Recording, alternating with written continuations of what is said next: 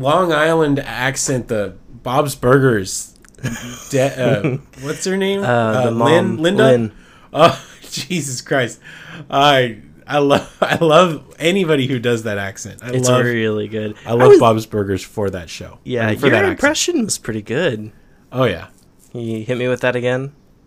Are we recording now? Oh yeah, we're recording Oh now. my God, Bobby! Oh, I love it. Oh, I love all the Thanksgiving decorations.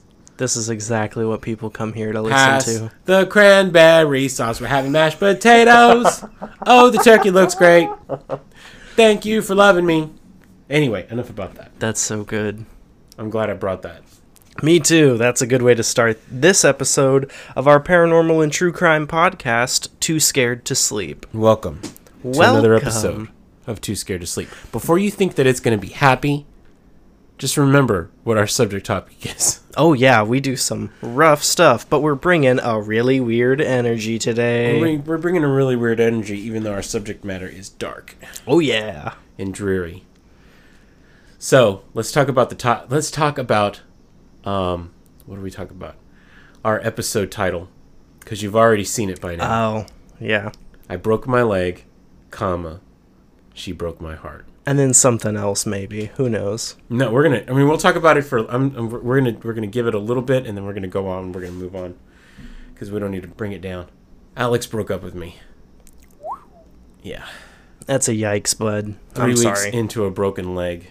Leg was still swollen. Staples had just come out, and she broke up with me, and it sucks. It really do be that way, bud. It sucks. It do suck. It hurts. But that's okay. You want to know why? Because there are other worlds than these. Nice. and we're just going to move on. That's all that we're going to say about it because there's nothing else to say about it. Hell yeah. Hell and from yeah. now on, we're just gonna bring the fucking heat. Yes. So let's We're talk about the the fucking heat right now. let's talk about the other thing. When I'm on my deathbed, I'm going to be thinking of my life in in two two distinct before and after moments. There was before I knew about TikTok.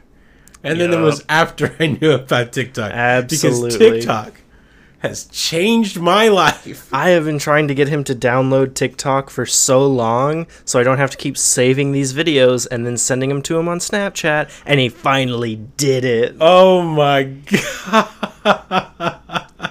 Comedy gold. It's so good. There's a okay, there's a lot of cringe and there's a lot of weird gross stuff on TikTok, but there's a lot of really really funny shit on TikTok. There's so much funny shit on TikTok that I'm just I'm just soaking it up. So funny. So it's, good. It's really good. Also, I'm gonna put you on blast for a second here. Uh, I found you on TikTok, and of course, I followed you. And I looked through because your profile obviously you don't have any posts or anything. Don't have any posts. um, but at that point, you were only following one account, and that account was fucking Weezer. I'm an old guy. Are you kidding me? I'm an old man. I remember Weezer. I was surprised that they had a TikTok. I was like, okay, I'll follow them. I had no idea they had a TikTok. I didn't realize you were going to be so judgmental about it. I like Weezer too, but I just thought it was so fucking funny Say that you, a father of two, just being all that you are, the first fucking thing that you follow on TikTok is Weezer. What, what it should it have been? Like tattoo sluts or something like that? I Where I are those? figured exactly. I'll Could send you something. Direct me to there. There's no directory. I don't know how to find things. No, you just have to you just have to look. Should I hashtag that? Hashtag search that? Tattoo sluts? Is that a thing? I have no idea. that and motorcycle videos, of course. I mo- the motorcycle thing was I thought where you were gonna go first. That's exactly where I went. But it was like, hey, you want to follow these accounts? I don't know whether they're looking at my search history or they're looking at my, um, you know, my Spotify history. They suggested Weezer. I said, okay, I like Weezer. I'm an old guy. I just think it's really funny. Hmm. But yes, Jake is on TikTok, and it's wonderful. will never be the same. Are you on TikTok right now? No, are you? No. Get off your phone. Get off your phone! You are looking at your phone telling me to get off of mine. I may or may not already be texting another woman. Ooh, wasting no time making those moves, son. There's no reason for me to waste time. You want to know why? I'll tell you why. 'Cause you're I was in your in an twilight emotional years. relationship anyway, as I was reminded two uh, weeks ago. Yep. I've lost at least 10 pounds since I had my accident. apparently all on my face. I'm not sure if you can see. Yeah, you do look a lot slimmer in your face. I, apparently, it was all in my cheeks and my neck because that's where it seems to have fallen off of me. And my beard has gone from baby beard to at least respectable, respectable beard. And let me tell you something: the women are after me, and I can't even walk right now. And they're still exactly. Imagine how much better it'll be when you walk correctly and you have a fixed motorcycle. Let's not talk about the fixed motorcycle. They don't need to know that it's broke, that it's wrecked right now. You did explain at length last episode. I did. Of course I did. Not everybody. listen. Not everybody who's going to be into us, into me, is going to be also into us and the podcast. But that's okay. That's true. Even though Probably people do best, like me better. I gushed and gushed and gushed about you know who for Well, six episodes before this. but you know what? From here on out, this is a boys' club. That's not true. We are very inclusive, and we would encourage anyone to be a part of our show. That's right. But fuck toxic masculinity. Fuck toxic the masculinity. fuck pa- fuck the patriarchy, and you know what? Most of all, fuck heartbreak. This is a place of love and mutual understanding and trust between two brothers that also have a weird father-son thing. I don't quite understand it. I don't think anybody else does too, but awkward. fuck it. It's very awkward. I am just as close. I'm just as close and text you as much as I text your dad. That's so weird to me, but all right, that's cool. So I bridge the gap. You're both old. You need friends. I know. That's right. We do need friends. We were talking about American er, American graffiti the last time we were talking. Oh yeah. So weird. All right. Well, what else is going on with you, Dylan? Uh, let's see. Well, I have managed to somewhat pull myself out of a weird depressive funk, so I've been cleaning my room most of today. The last couple days, I've been getting back on my art grind. Uh, but also, for some reason, my energy is at a weird level right now because I woke up at 2 p.m. today. Holy. I've been awake for five and a half hours right now, and my anxiety is through the fucking roof, and I have no idea why. It's a good thing you just drank a Dr Pepper. Yep. That'll help. Oh, yeah. Calm down, Butters. Have another cup of coffee. Yeah. But anyway, that's that's where I'm at. Um, I'm saving up for a new motorcycle. Found one on Facebook Marketplace. I'm really excited. It's really nice. Uh, it's almost exactly like my first choice, which got sold a couple days ago, and I'm still heartbroken about it. Um, but saving up some money for that. Trying to just live my life and vibe and hopefully get back on the art stuff so that I can start making some money from it. Let's talk about the other thing real quick though is that Jake and I have new tattoos That's right. and I'm very excited for the both of us. I'm very excited about my new tattoos. Thank you for bringing me Aquaphor. I was out, Yes, you are welcome. and it feels so damn good. But Jake got some cool wrist tattoos and they say thug life. Thug life. They don't Exactly actually say thug life. Fuck bitches make money. Yep. That's what it says. Well, no, you got those tattooed under your eyes, right? Always tired. Love Post Malone. That what a Post guy. Malone, I swear to God, he better he better be saving his money. I've said that a thousand times. You have, and he has continued to be successful. There, I don't think he has to worry. You think so? I think so. Mm, I don't know, man. All right, whatever. People probably said the same shit about Slayer, and Slayer's still fucking tour. I mean, not this year, obviously, but like, I went to a Slayer concert a couple years ago. About Slayer. yeah, man. Think about Sisqó and the thong song. You think Sisqó's selling anything out nowadays? I'm no He's fucking probably clue, doing like Mall of America in Minnesota. Maybe. That's where Sisqó's doing. Sisqó the Dragon and his thong song. I wish I even knew who you were talking about. Exactly. You're so old. That's how that's how obscure that is. And yet the guy was like on everything, you know. Yeah. Yeah. Whatever. Okay, maybe, but mm, you know, we don't know. And I don't we want don't to know. shit on Post Malone. I just hope that he's making more wise choices with his money. I feel like he's probably not, but he's making enough money and will probably continue to make enough money that he'll be okay. I hope so. I do like his music. Seems like a good guy. He seems like the kind of guy we'd hang out with. He does. That's why. Hey, Post Malone, if you're listening, you want to hop on our show? Because, you know, we have like a hundred something listeners according to Anchor. That means we're basically famous. We are absolutely famous. Cool. Cool, cool, cool, cool, cool. All right, you ready for your topic? I believe I am ready for my topic, and I'm really, really excited to bring this one. Then do it. I am going to be talking about an exorcism because I have not brought one of those since Anneliese Michel, I don't think. And this one I'm really excited about. It's been a long time since we talked about an exorcism. It Go has ahead. been. So I am talking about the exorcism of Roland Doe.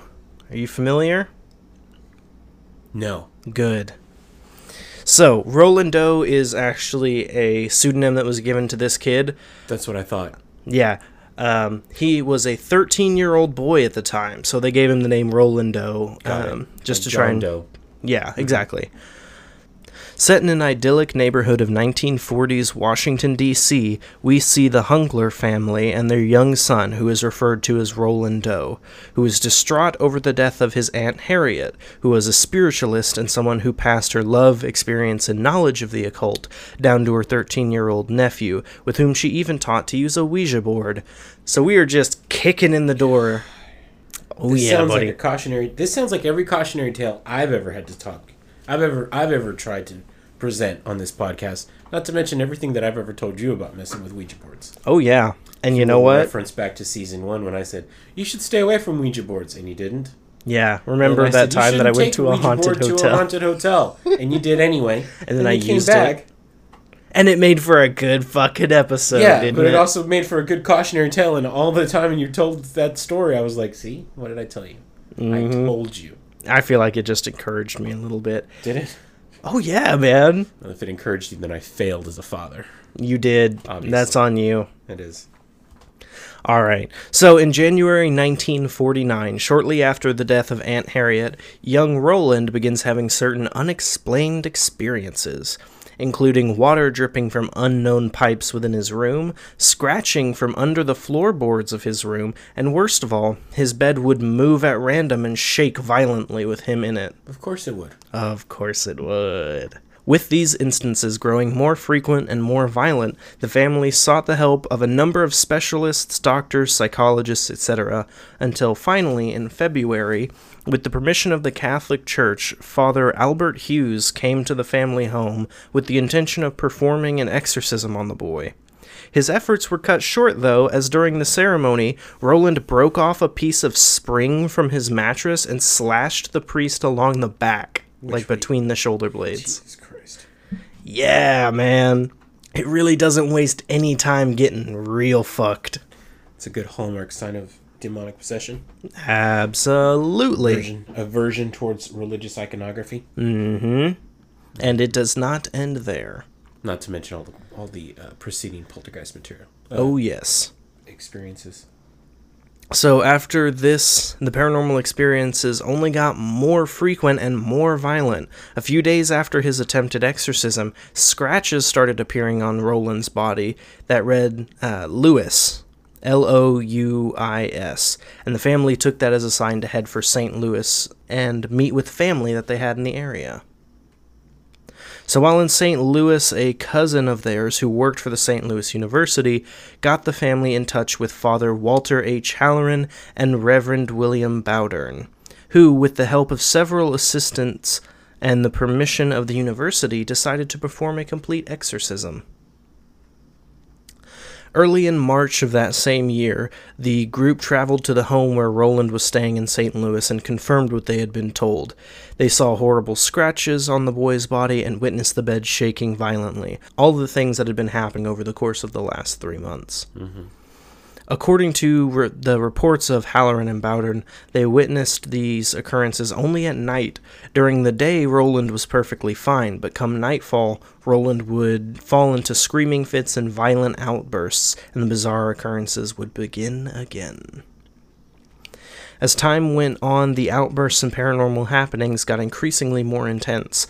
Objects began flying around the room at the priests. Roland would enter a trance and speak in a low, guttural voice as he screamed and cursed the priests. And he would react violently and hatefully towards any religious iconography.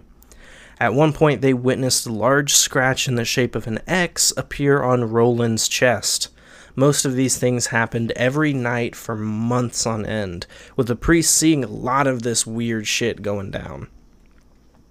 Another intense incident, which was reported by not only the priests but the assistants as well, was the appearance of a red pitchfork shaped mark appearing on Roland's thigh and snaking down to his ankle. Of course. All of these things and the intensity of the activity led the priests to believe that he was possessed by up to 10 demons. Mm-hmm. This went on for weeks, with Roland even urinating all over his bed, violently cursing the priests, and saying that he knew Satan would always be with him.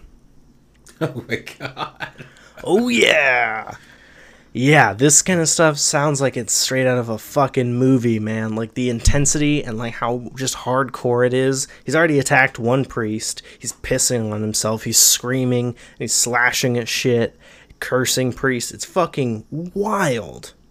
But on April 18th, so this is about four months after the start of this, Roland woke from his sleep in a horrible seizure. The priest and assistants ran into the room.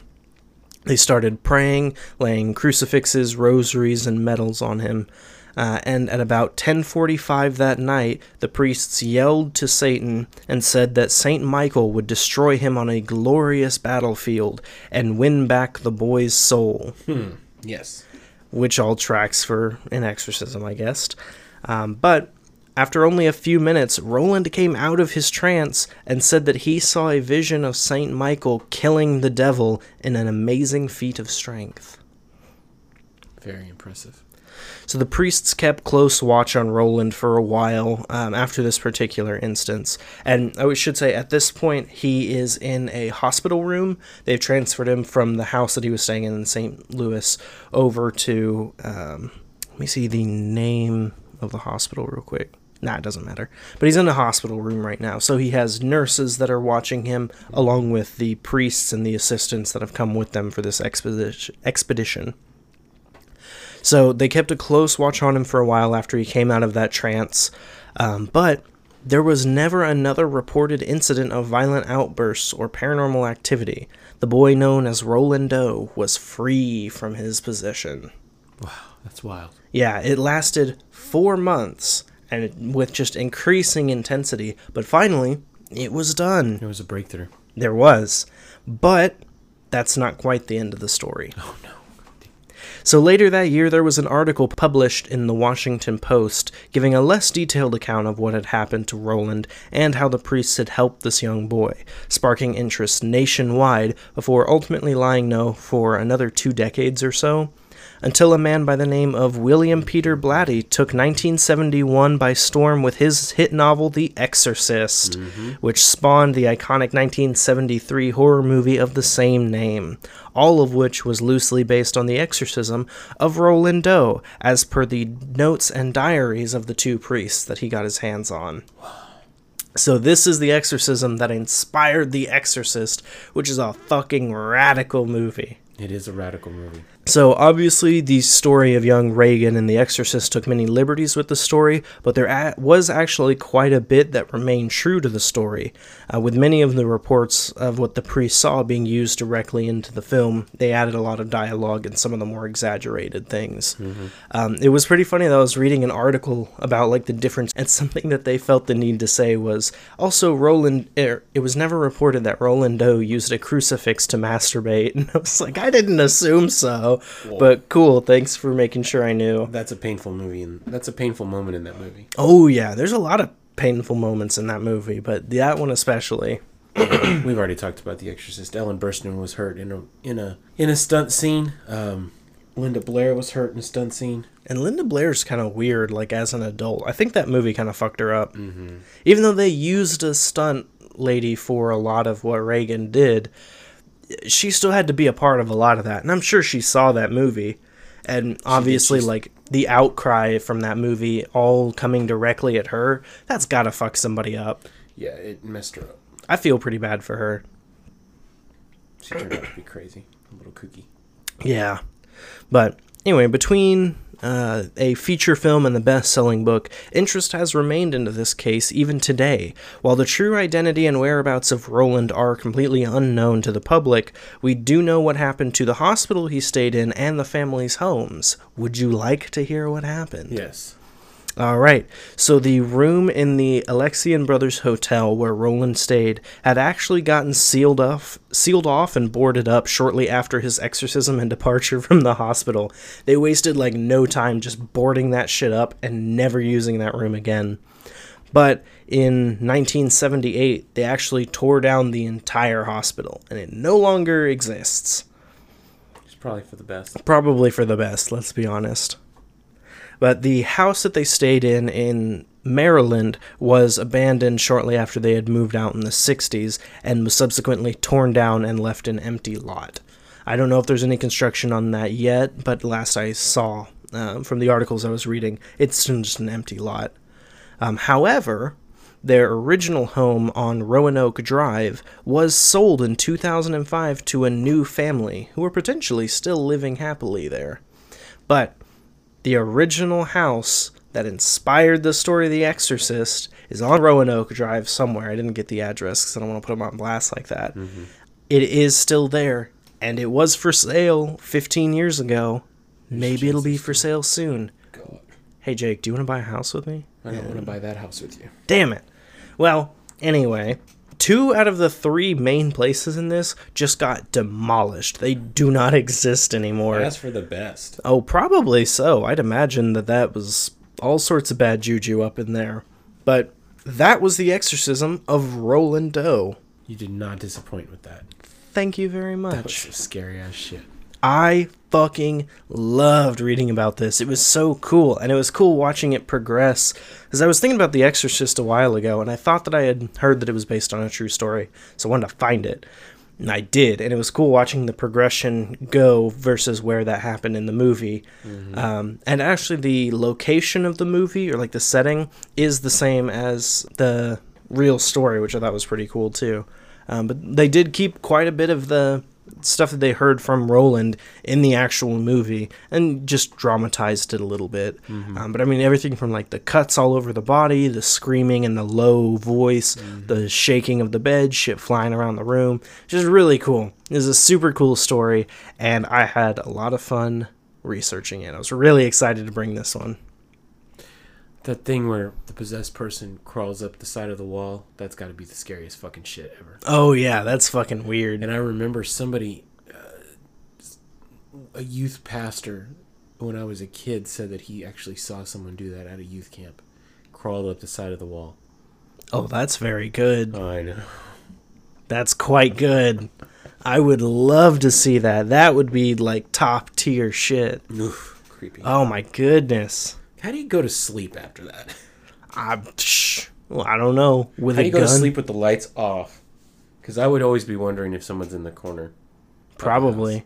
Just like the, in, Just like in Hereditary. just like in Hereditary. favorite thing You knew it about. was gonna come back, listeners. Absolutely. We can't go this long without talking about Hereditary.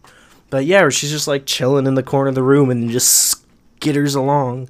Fucking love it. Fucking scary. Oh man, good With shit. that movie. All right. That's it. Yeah, that is the story of Roland Doe. Cool. All right. Well, we'll take a short break, and I'll be back with mine.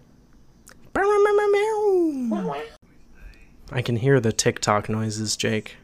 I can hear the TikTok audios. I'm gonna see how far into this recording we can get before Jake realizes that I'm recording and continues to be on TikTok. I know that you're recording, and I know that I'm on TikTok, and I know that we can edit it out. Mm, you mean I can edit it out? No, I'll edit this episode. Will you? Yes, I will. Nah, I don't care. I'll edit it. All right. We're back after a short, quick break. Are you ready to hear my topic? I was born ready. Okay, we're going to talk about Scott Peterson. Scott Peterson. Scott Peterson. Spoiler alert. Scott Peterson murdered his wife. Oh, that's quirky. Isn't it? God, for no good fucking reason. All right. All right. So we're going to talk about Scott and Laci Peterson and the trial and the murder of his wife and all that shit because it was all over the news. Did you say his wife's name was Laci? And his name was Lacey. Ah, it's my sister's name. What? That's creepy. Yep. For the record, please don't kill my sister. No, nobody's going to kill your sister. Okay, cool. So, Scott Peterson was born in 1972. Lived with his dad, lived with his mom, lived with his stepdad, lived with his dad. He started playing golf at a very early age. Oh, at the gross. as a result of the time he spent with. he spent time with his dad playing golf. By the time he was at 14 years of age, he could already beat his father at golf, right? I don't know exactly. I don't play golf. So I'm like, okay, well, that sounds amazing. I'm sure, whatever. yeah, I guess.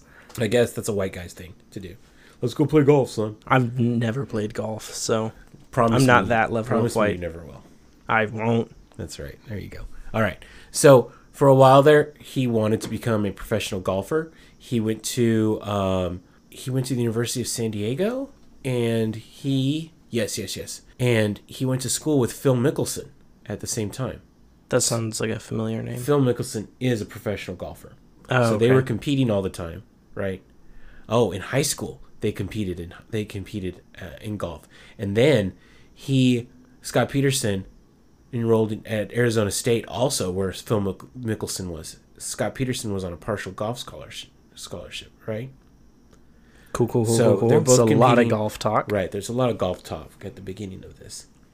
I don't even know why I brought this up. This is so stupid. Anyway, it doesn't matter. they were competing. Mickelson was the better golfer. So at some point, Peterson got kicked out of school. Um, he got kicked off the golf team, and so then he left the school. He ended up graduating from Cal Poly, and he got a he got a degree in agricultural business.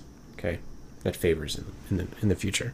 Okay. So while he's there in college, now if you if you Google a photo of Scott Peterson, he's a pretty good looking guy, right? let's find a photo of Scott Peterson. why don't we? and he's got the world in front of him. He's got oh, he's got all this potential. He's a white guy. Fuck those guys. Yeah, fuck white guys. Fuck you and fuck your golf. Oh Jesus, Nobody he looks like the kind of guy who would play golf and murder his wife. Doesn't Jesus he? Christ. He looks exactly like the kind of guy who would play golf and then murder his wife in a horrible, gruesome fashion. Because that's what he did. Yeah, fucking asshole. Fuck this clown. Fuck this ass clown. Anyway, okay. So he's at Cal Poly. He's in college. He's living his Chad life. He was working at a restaurant, and one of his coworkers um, had a had a neighbor named Laci Rocha, and she would come and hang out at the um, at the at the restaurant. She also went to Cal Cal Poly. They met mid 1994, and Laci was actually the one who gave Scott her phone number. Oh, Right. wow. That a girl, Laci. Immediately after meeting him, Laci told her mother that she had met the man that she would marry. Oh, poor girl. Peterson called her up. They began dating. Their first date was a deep sea fishing trip on which Laci got seasick. Oh, pobrecita. As Peterson's relationship with Laci grew more serious, he put aside his dreams of professional golf in order to focus on a business career. They dated for two years and eventually moved in together in 97. After Laci graduated, they married. While Peterson finished his senior year, Laci took a job nearby. Around this time, um, Peterson engaged in the first of at least two extramarital affairs. Oh, goody. He also looks like the kind of guy who would cheat on his wife Cheat on his perfectly murdering good her. wife. Jesus Christ, man! I don't fucking understand asshole. these guys. I have no fucking clue mean- how people do that shit. I don't know, man. I don't know. I mean, I, I I go I go back and forth on this, but it doesn't matter. A lot of this, as I was reading this, I was reading about him, and then I was reading about the case. I thought to myself, this is there's a lot of it that reminds me of that movie Gone Girl. which Oh also yeah, a that was book really good. to begin with. Yeah, There's a lot that that reminds me of this because in the movie, I don't know if you've ever seen the movie. Yeah, of course matter. I have. I'll, I'll get I'll get to it. We can talk about it in a little bit. So Peterson eventually graduates a bachelor with a ba- BS, Bachelor of Science in Agricultural Business in eight, in '98. Whoa, he graduated the same year from uh, that I started college. After the graduations, oh yeah, he was born in '72, so he's seven years older than I am at this time. The Petersons opened up a sports bar in San Luis Obispo called the Shack. The shack. Yes. When the couple had difficulty finding a technician to install a needed vent in the restaurant, Peterson took the necessary certification course in LA in order to install it himself. That's what he kind of, you know, he was kind of a go getter. Nice guy. Business was initially slow, but eventually improved, especially on the weekends. They ended up selling the shack in 2000, and they moved to Modesto, California to start a family. Cool, cool, cool, cool, cool. Let's see here. Talk Lacey. louder. You're really quiet. Really? Yeah, Okay. You have like no energy. I do have energy. No, but it, like the way it's coming through, you're like, Do you want me and to then restart? he moved Do I need to to restart? a thing. No, it's fine. I'll fix that. What is it? We have to bring our Hail Satan. Hail, Satan. Satan. Hail Satan. Hail All right. Satan. Here it comes. All right. So the next thing that happens is that Laci takes a part-time job as a substitute teacher. Now, her family, because this was well documented, including her mother and younger sister, related that she worked enthusiastically at being the perfect housewife. She cooked, she entertained, she did everything that she needed to. Despite all this, her piece of shit husband was cheating on her. Fucking of course he was. He's fucking bastard. In 2002, she announces to everybody that she's pregnant with their first child. So excited. This should be the most exciting moment of your life, It should be. right? In What is he November of doing? Is he- 2002, when Laci was seven months pregnant, Peterson was introduced by a friend to a Fresno massage therapist Ah. named Amber Frey. Now, You gonna fucking cheat on your pregnant wife, with a man? massage therapist. With a massage there? You can't even be original about This, it. I know. I was about to say that is so just so stereotypical. Really, a massage therapist? fucking god. God damn it! This guy is the I'm epitome sure that of he. white I'm sure that he at some point told one of those, "Are you going to give me a happy ending?" Sort of cliche jokes. Oh, What a piece of absolutely. I don't know how she managed to say yes to that. Man, fuck this guy. Fuck Peterson. this guy. Okay, so in later public statements, Amber Frey told Peterson that, she, that he was single and the two began a romantic relationship. Last time Laci Peterson's parents saw her was during a three day weekend they spent together in Carmel, California, the week before Christmas. That was the last time they saw her. Ah, Jesus. That's right. This is about to get this is about to get dark. So, on December 23rd, 2002, Peterson and Laci went to a salon where her- Laci's sister Amy Rocha worked because they needed haircuts. Now, as they spoke, Rocha said Peterson offered to pick up a fruit basket that she had ordered for her grandfather as the Christmas gift the next day because he would be playing golf at a course nearby. So he says, "Okay, it's Christmas Eve the next day. I can go and get this fruit basket because I'm going to be over there playing golf." Prosecutors say Peterson also told other play- people he would be, be playing golf on Christmas Eve, right? So mm-hmm. he's establishing an alibi. Of course he is. Later that evening, so- Susan Rocha, oh Sharon Rocha, Laci's mother, spoke with Laci on the telephone around 8:30 p.m. Right. Okay. So Peterson later told police that the last time he saw his wife was about 9:30 a.m. on December 24th when he left to go fishing at the Berkeley Marina. Mm-hmm. So he's telling everybody the day before that he's going to go golfing, and then he tells the police that he's going to that he was going to go fishing. This fucking idiot This can't even trash. keep his own fucking alibi straight. He said Laci was watching a cooking television show but was preparing to mop the floor, bake cookies, and walk the family dog to a nearby park. Later that morning, a female neighbor of the Petersons says she found the Petersons' dog, a golden retriever named Mackenzie, again with the stereotypical Fucking- white guy bullshit. Damn it. The fucking golden retriever. I retriever. play golf. I got a business degree from Cal Poly.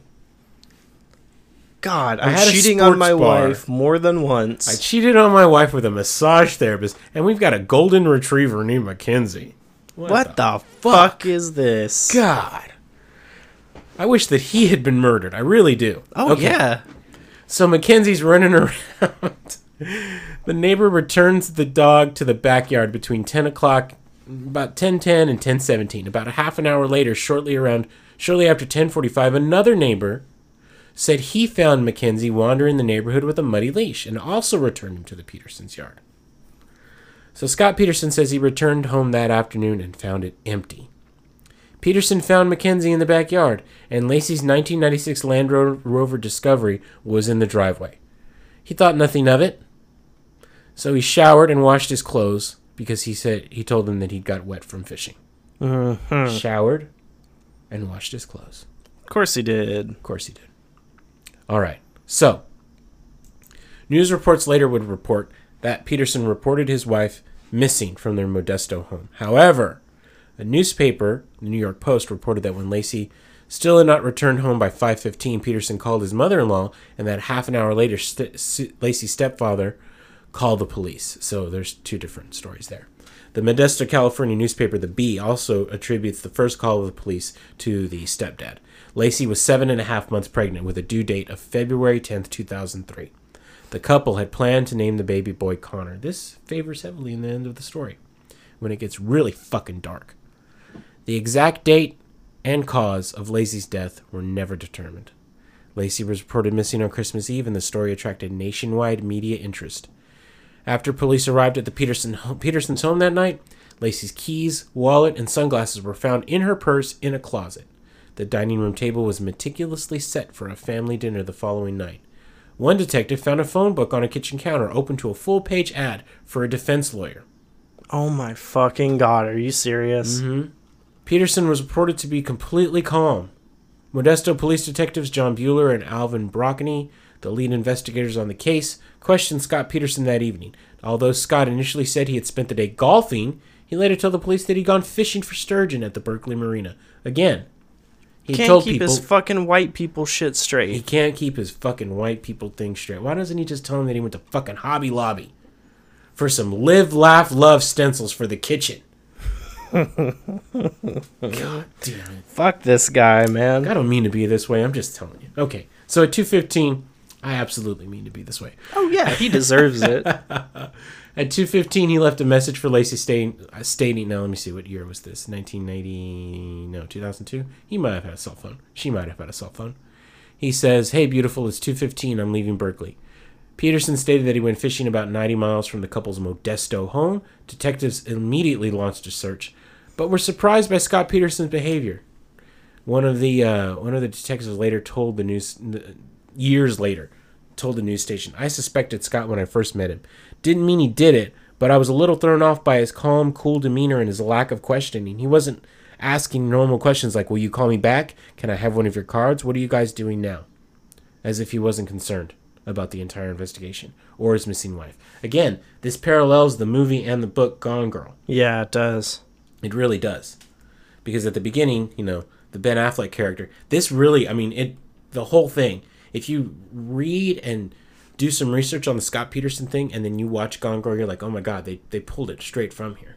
Yeah. They really do, including the massage therapist uh, uh, affair thing. Okay, so Modesto police did not immediately immediately reveal to the public that Peterson was a suspect, largely because Laci's family and friends maintained their faith in his innocence during the month following her disappearance. Again, just like on Gone Girl. The police did treat the case as suspicious within the first few hours after the missing, missing persons report was filed. Eventually, the police grew more suspicious of Peterson due to inconsistencies in his story, which we already know. Then, on January 17, 2003, so almost a month later, it became known that Peterson engaged in two other extramarital affairs prior to Amber Frey.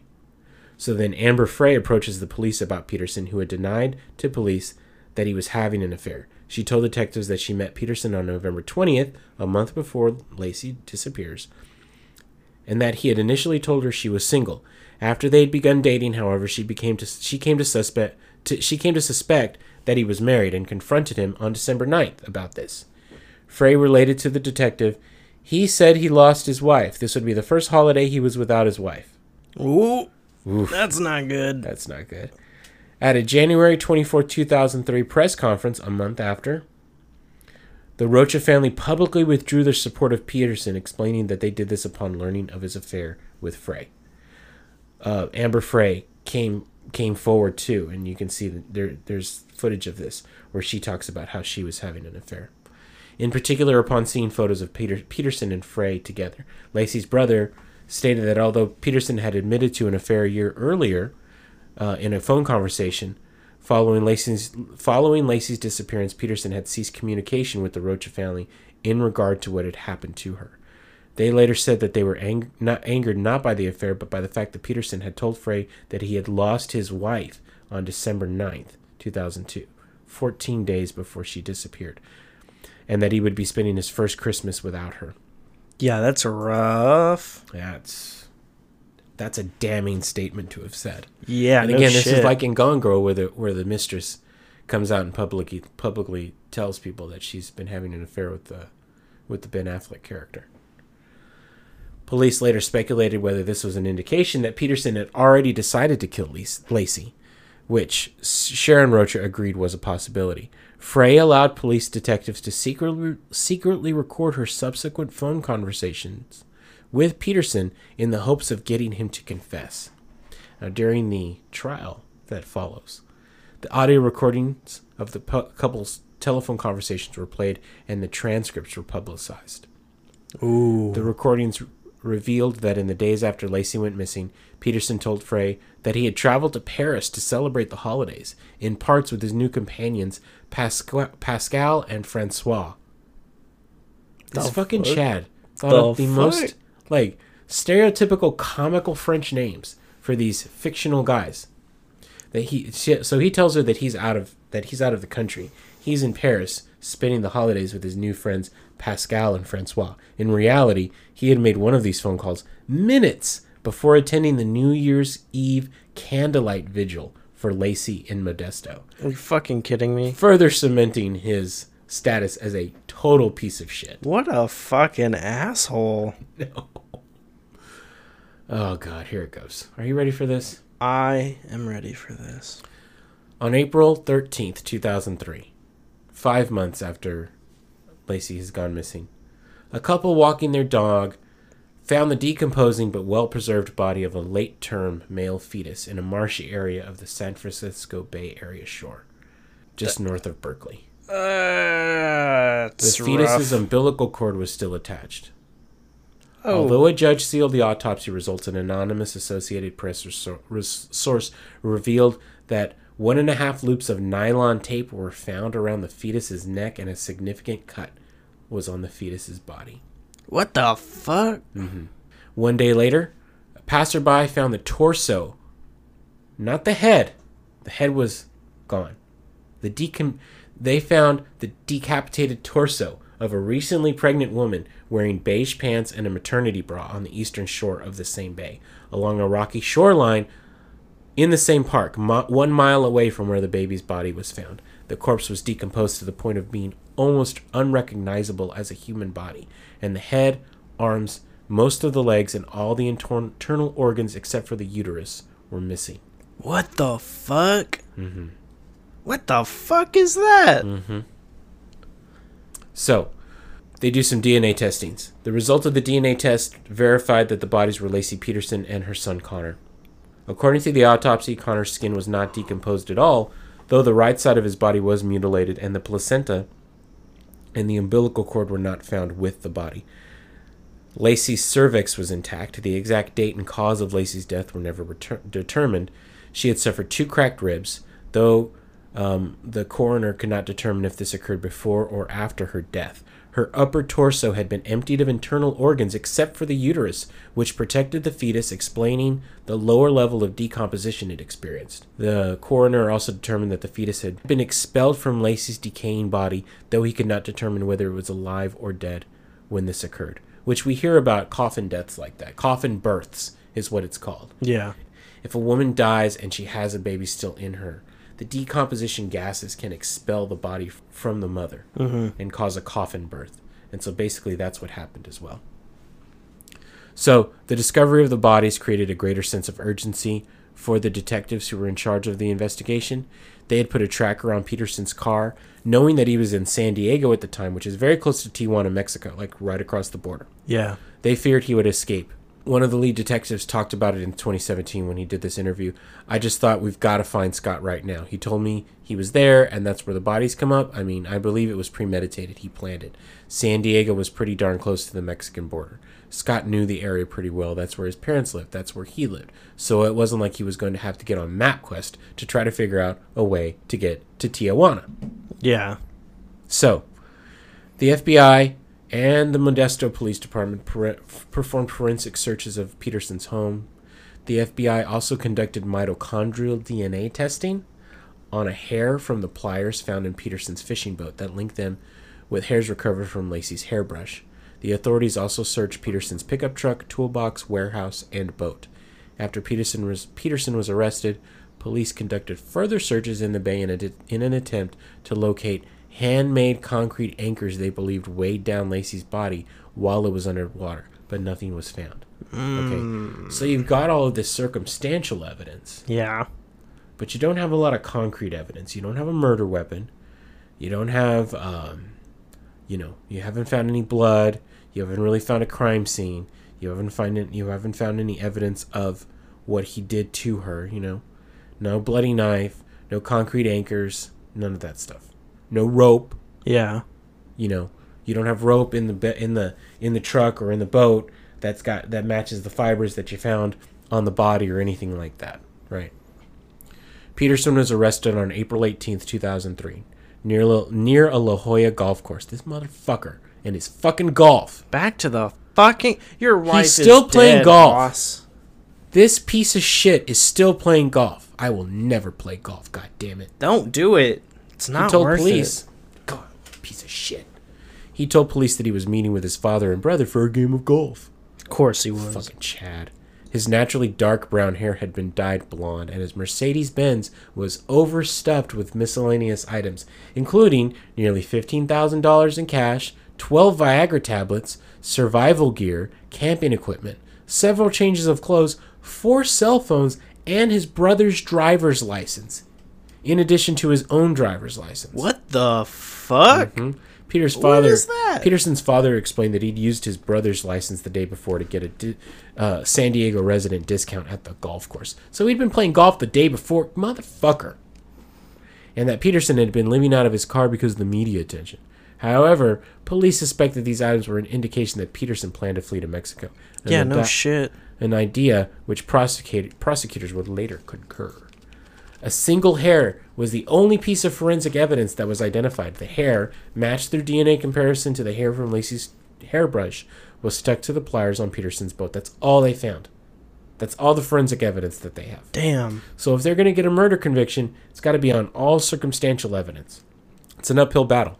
So as far as circumstantial evidence is concerned, the fact that Peterson changed his appearance and purchased a vehicle using his mother's name in order to avoid recognition was brought into play. Um, they also brought in the fact that he had added two pornographic television channels to his cable service only days after his wife dis- wife's disappearance. What the fuck? What a this piece of fucking shit. Chad. The prosecution stated that this meant he knew she would not be returning home. Peterson expressed interest in selling the house he had shared with Laci and traded her Land Rover in for a Dodge pickup truck. I used to sell Dodge pickup trucks. Yeah, you did. I Maybe you sold anymore. one to him. No, I sold one to plenty of guys just like it. Gross. shit. All I wonder, real quick segue. I wonder how many people you've sold a truck to have or will use it for the purpose of disposing a body, like a human body. Oh my god! Do you ever think about that? Like one of those things where like, oh my god, I sold that. I sold that truck, and now it's being used in a crime. Right? Do you ever think about the weight of your actions, or the fact that everything you do has consequences? Everything I do does have consequences. It's the butterfly effect thing. Exactly. You are the reason somebody is out there murdering their wife right now, and then gonna go play golf, Jake. That's Ted on Bundy you. saved two people from drowning when he was a lifeguard, and he worked at a suicide hotline. I forgot about that. I mean, God. Just think about Uh, that. But basically, any blood is on your hands from this point it's forward. Not. It's not my fault. They would have bought it from someone else, and they will buy from someone else now because I don't have that job anymore. All right. So Peterson's defense lawyers lawyers based their case on a lack of direct evidence and played down the, the significance of the circumstantial evidence. They suggested that the fetal remains were of a full-term infant and theorized that someone kidnapped Laci, held her until she gave birth, and then bo- and then dumped both bodies in the bay. The prosecution's medical experts contended that the baby was not full-time and died at the same time of his mother as his mother. Now, here's something that is important. Mm-hmm. S- At some point in 2004, President George Bush II, W, W. passed a federal law that said that you could be tried for the murder of an unborn fetus. Okay. Okay. And this is tricky because you think about the fact that the whole idea of abortion being legal in the United States is the fact that the child's birth does not that the that the life does not begin at conception, the life begins at birth, Yeah. right? That's that's one of the hallmark arguing points. Pro-choice versus pro-life, that Yeah. sort of thing. So, this is the ability for a prosecuting for for prosecutors to be able to not only charge Scott Peterson with the murder of his wife, but the murder of his unborn child as well. Okay. In So- this particular instance, I think, good, fuck this guy. He should be charged for th- this murder and this murder. Mhm. But as a whole, I think abortion should be legal because like it's the woman's choice. Whatever you should never use this as your as your precedent because how often does this happen? well, yeah, exactly. That's that's the thing about that. Okay, so yeah, so the prosecution is saying one thing. Um, the prosecution is saying the baby was not full term and died at the same time as the mother. The defense lawyers are trying to say that that Laci was kidnapped. There's no evidence of kidnapping. Yeah. There was no sign of struggle. Her car and her things were left. There was never any note, no ransom note, none of that shit.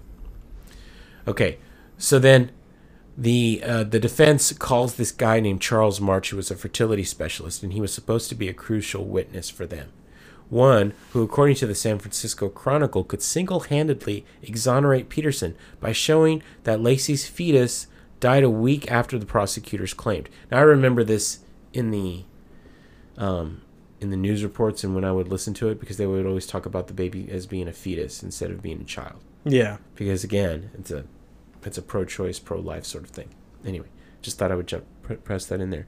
Okay, so he's going to say that the fetus died a week after prosecutors claimed, but under cross-examination, March admitted basing his findings not on fact but on an anecdote from one of Laci's friends that she had taken a home pregnancy test on June 9th, 2002. So he's trying to say that she wasn't as pregnant as she said she was. When mm-hmm. prosecutors pointed out that no medical records relied on the June, June 9th date, March, this guy, became flustered and confused on the stand and asked a prosecutor to cut him some slack, undermining his credibility. Summing up Oh this key God. defense witness, Stan Goldman, a criminal law professor at Loyola Hall, Loyola, Loyola Law School in Los Angeles, said, There were moments today that reminded me of Chernobyl.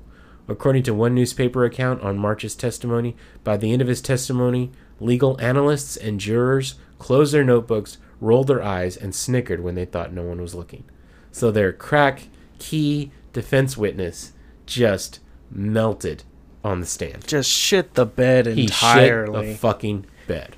Good oh my him. god. Good fucking god. So the prosecution presented Peterson's affair with Frey, financial problems, and his impending fatherhood as murder as motives for the murder, surmising that he killed Lace- Laci due to increasing debt and a desire to be single again. This fucking, piece of shit, though. I mean, just leave your wife if that's what you want to do. Right? You don't have to fucking kill her. Kill a pregnant woman. Fucking Jesus. serious right now? So, this all culminated in November 2000, no, November 12th, 2004, when the jury convicted Peterson of two counts of murder. First degree murder with special circumstances for killing Laci, and second degree, mur- second degree murder for killing the fetus that she carried. The penalty phase started up three weeks later and concluded on December 13 when the jury re- rendered a sentence of death. Hmm. The judge followed the jury's verdict, sentencing Peterson to death by lethal injection and ordering him to pay $10,000 towards the cost of Laci's funeral, calling the murder of Laci cruel, uncaring, heartless, and callous. In later press appearances, members of the jury stated that they felt that Peterson's demeanor, specifically his lack of emotion, and the phone calls to Frey in the days following Laci's disappearance indicated that he was guilty. Because, I mean, keep, keep in mind, there was hardly any forensic evidence. There was only circumstantial. Yeah. And yet they got a double murder conviction? That's pretty fucking impressive mm-hmm. and compelling. Which is is, compelling. not surprising because this dude just seems like the kind of fucking guy who would do this. And he look I mean, he did everything that you could to look guilty apart from like, you know, getting caught dumping the body. That's about the only thing that he didn't do. Yeah. He's got his hair colored. He's got all that shit packed up in his Mercedes. He's golfing. yeah. Gotten rid of his wife's shit already. Oh my god, Bobby. It's so horrible. All right. My so God. they the jurors based their verdict on hundreds of small puzzle pieces of circumstantial evidence that were revealed during the trial, from the location of Laci's body to the myriad lies of her husband told about her disappearance. The jury decided on the death penalty because they felt that Peterson betrayed his responsibility to protect his wife and son.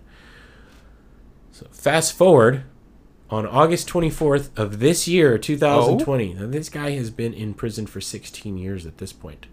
In a 7-0 decision, the Supreme Court of California. Oh, that was the thing. They they upheld Peterson's conviction but overturned his death sentence. oh, And okay. so they're going to have to decide what to do with him, like how many more years to make him serve.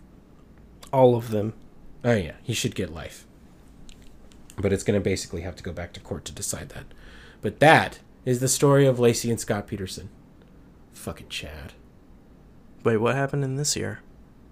That's when they overturned his. They overturned his death sentence. Oh, sentence. okay, okay. Yeah. I, yeah. August twenty fourth. Like, what? Two months ago? Yeah, Last month. last month. Last month they overturned his death sentence. Damn. Mm-hmm. Fuck that. Oh, also, um, what is it? Peter uh, Laci's mom had filed a civil suit against him because um, Scott had a huge, like, hundred fifty thousand dollar life insurance policy in Laci's name, and she sued him so that he wouldn't be able to get that money. Good. Good for Mm. her. Fuck this And clown. they also sued him so that he would not be able to um, sell the rights to his story. Good. Mm-hmm. Fuck yeah, man. Take everything away from this motherfucker. Mm-hmm. Yeah, and he's what, forty-seven years old. He's like forty-seven years old at this point. He's been in prison for sixteen years now. Yeah. Good. Mm-hmm. But that's the story. Damn. That's fucked up, man. ruin your life. Right? Wait, what what a way to ruin your wife's life. Makes no fucking sense. Not just your life and your wife's life, which you've now stolen, but like Everybody. fa- her family, Mhm. you know? And it fucking sucks because, like, in the beginning, they were saying that he was innocent.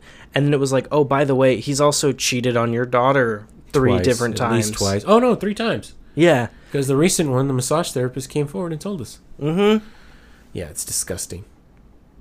Yeah, there's all sorts of stuff on him. They did a whole, they did a made-for-TV movie on him. Oh my god. Dean Cain playing Scott Peterson. Did they really? Yeah, Oh, Jesus. I'm sure it's horrible. If it's got Dean Cain in it, that poor guy, he can't catch a break. he can't catch a break. No, he's okay. Anyway, so that's it. Wow. Fucked up shit, man.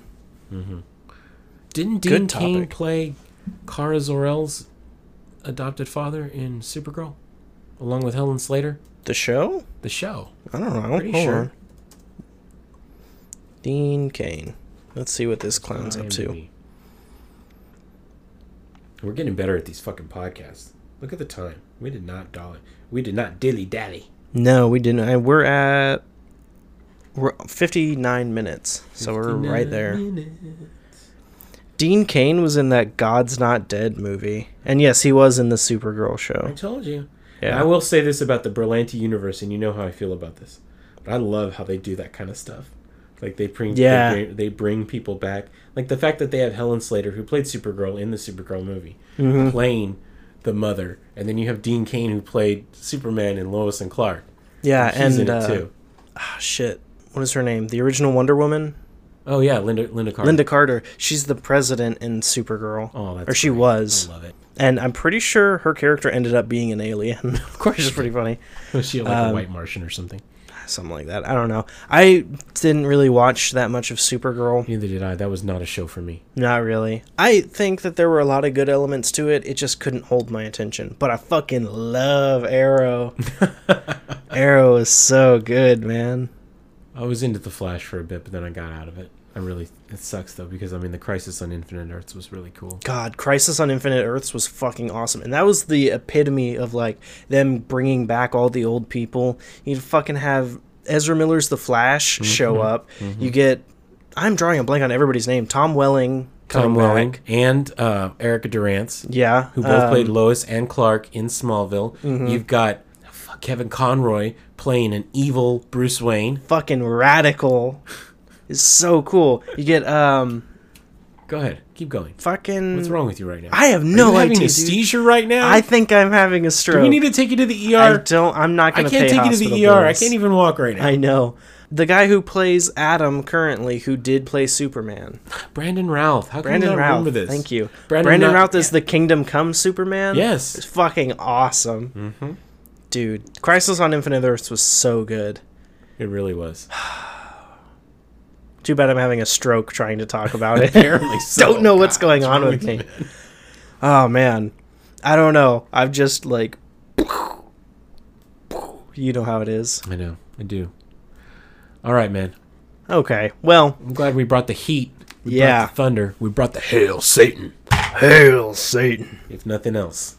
Okay, well, anyway, before I say any more dumb shit and continue to have a stroke, uh, on this podcast. I'm good to go. Jake, are you good? I'm good. Awesome sauce. right. Well, Go ahead. can I do it? Yes, do it. Yeah. Do it. Bring that energy. That was Jake. My name is Dylan. I'm your favorite host. And we hope that we have left you too scared to sleep. Awesome.